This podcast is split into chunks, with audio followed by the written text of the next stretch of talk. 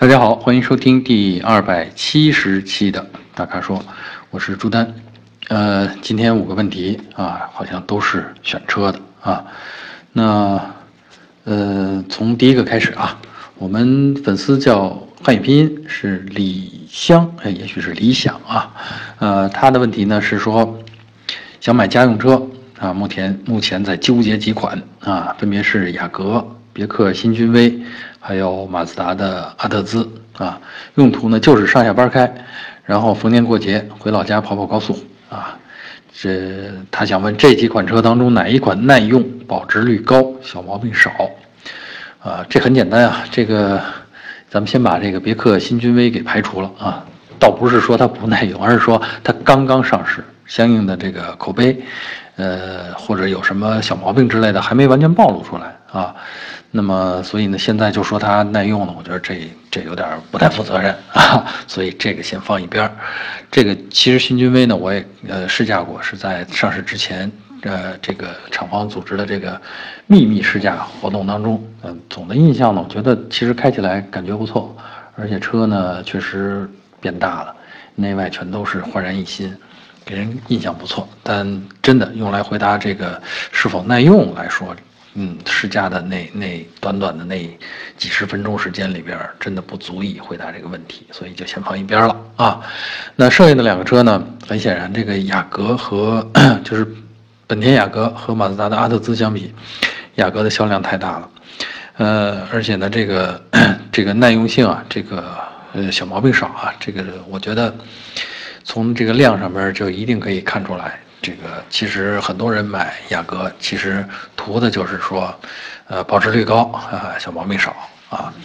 所以呢，这个答案是肯定的，就是这三个车当中，你选雅阁啊，应该就能够满足这个耐用、保值还有小毛病少啊。其实并不是说它就小毛病少，也并不是说它就没毛病，而且并不是说阿特兹毛病就多啊，只是数量大的时候有利于这种统。统计的结果表现得更有说服力啊，所以呢，我是觉得，呃，如果就纠结那三个特点的话，你就坚定的选雅阁就 OK 了啊。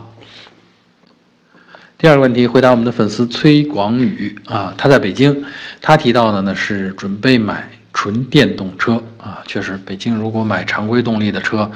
摇号的这个中签率都快达到千分之一了啊。所以呢，这个，呃，很多人呢，这个明智的选了，就是有用车的刚需的话，那明智的就选了去摇电动车的号，啊，而且呢，他说这个明年的指标已经排上了，啊，我不知道这个意思是，是摇上了还是还是什么啊？他已经排上了，那他关注的车型是比亚迪的秦和荣威的 E。R X 五啊，就是 R X 五的纯电动版啊，然后呢，他自己还是很倾向这个荣威的啊，对，特别是这两个车如果比的话，你会看到荣威的这个 R X 五的这个成熟度、细节设计的成熟度会更高一些啊，所以呢，品质感觉会更好好一些啊，而且呢，他觉得从空间、内饰、外观啊，这就是说我刚才说的那些细节嘛，他都满意。那他提到呢，这两款车续航差不多，于是他现在比较担心荣威的电池对温度比较敏感，这个我不知道他是从哪听说的啊。他说呢，每周只能两次快速充电，这可能跟他具体用车的环境有关系啊。那当然，快速充电的话，其实对这个电池的温度，这电池的温温温度上升，温升会比较快，所以呢，这也看得出来他的担心有一定的道理啊。所以呢，总之他是对电池比较担心，他希望我们详细解答一下。嗯，其实我们也没有那么多关于电池解析的更多的信息或者资料啊。就我们了解的情况看呢，呃，这个这个荣威 E R X 五的电池容量还是挺大的啊，因为续航的里程能接近三百公里啊。那按照一般人的用法，可能呃一个星期充一次。可能就差不多了啊，呃，当然我说的这一星期可能指的是五个工作日啊，那我觉得一般是两三天充一次也够啊，所以像他说的这个，呃，每周两次快充，我觉得可能是他算计出来的啊，这么个感觉。但其实这个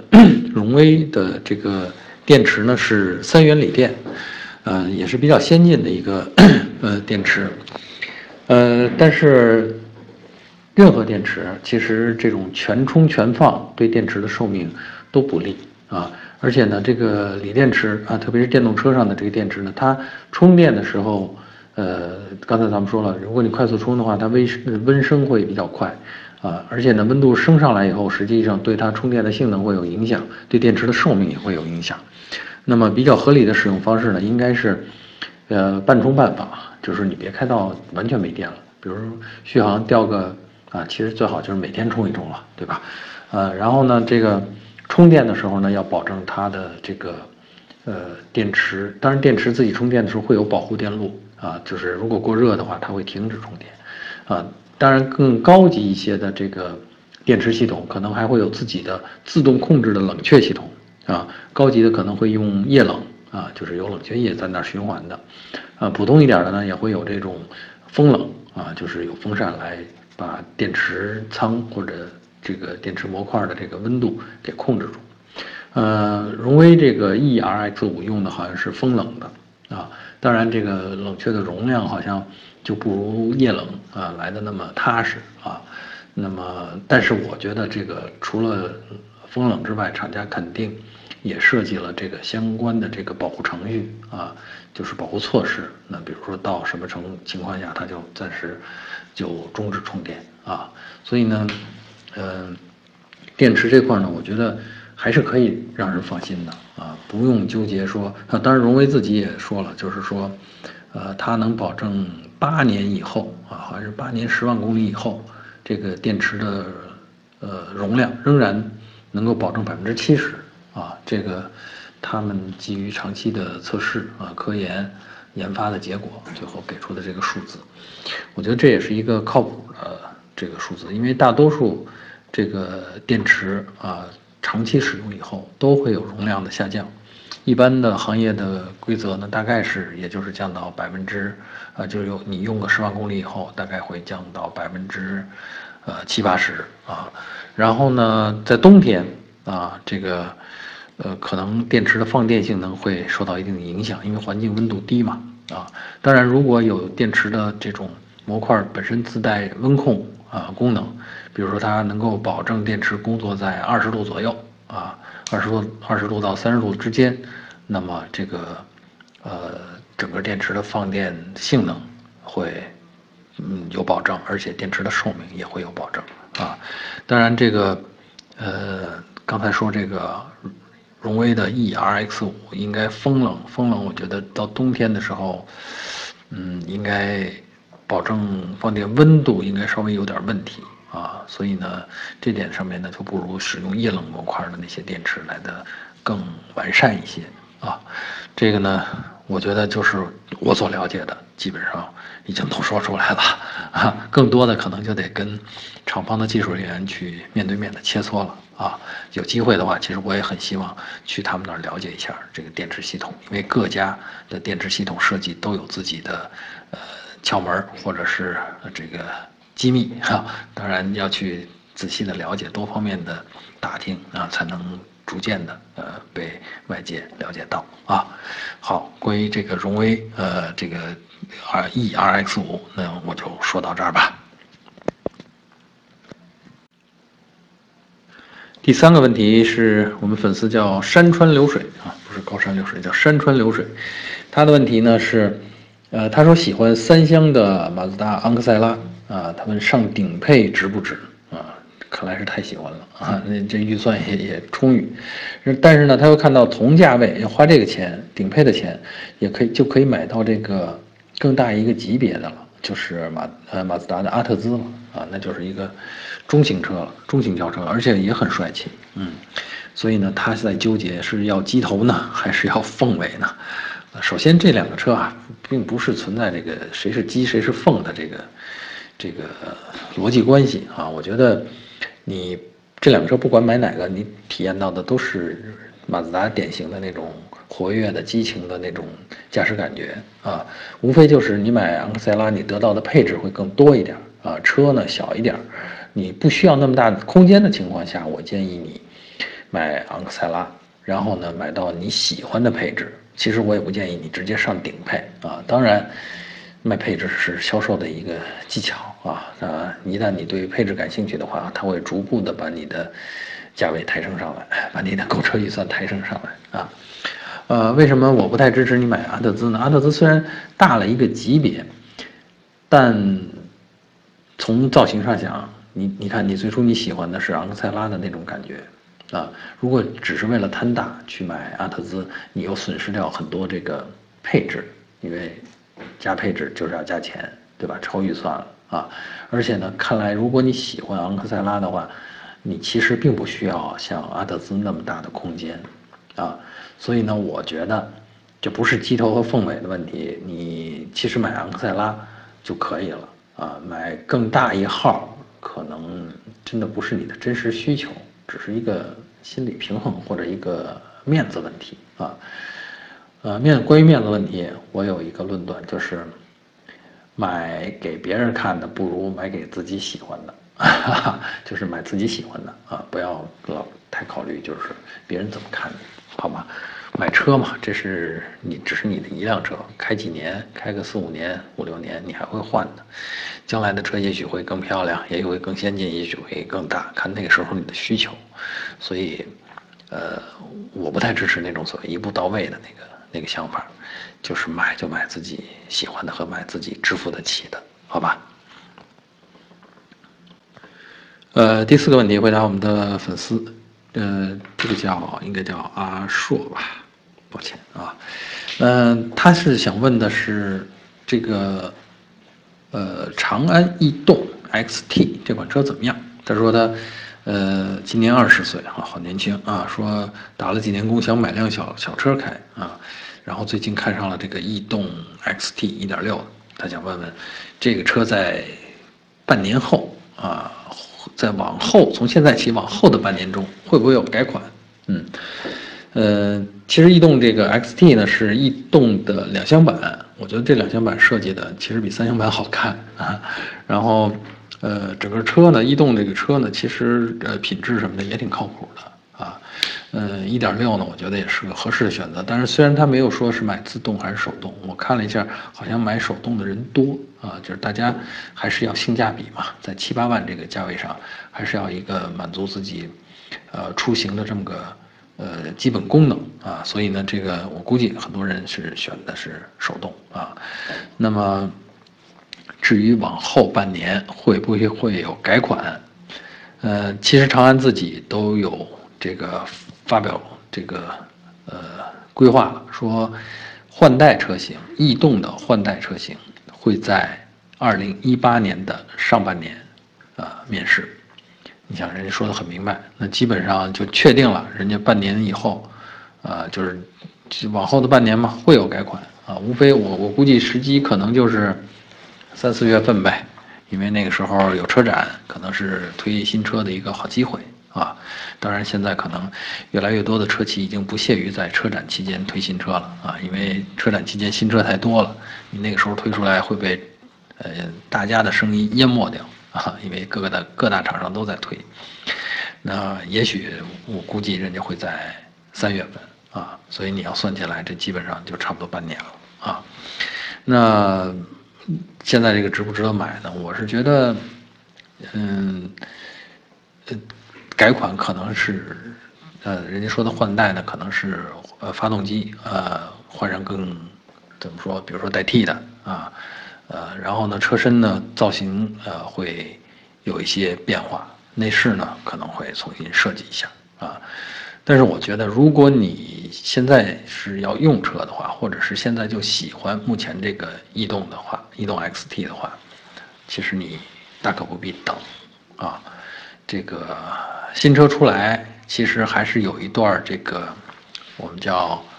产量爬升期和质量爬升期啊。就是各种各样的小毛病啊，通常是装配工艺上的优化啊，它需要在头半年的时间里面逐步的解决掉啊，所以呢，这个时候买车呢，其实不是最佳的时候，就是说车刚刚面世，然后你就买，其实这不是最佳的时候，最佳的时候呢，往往是等这个一年到一年半以后啊，这个整个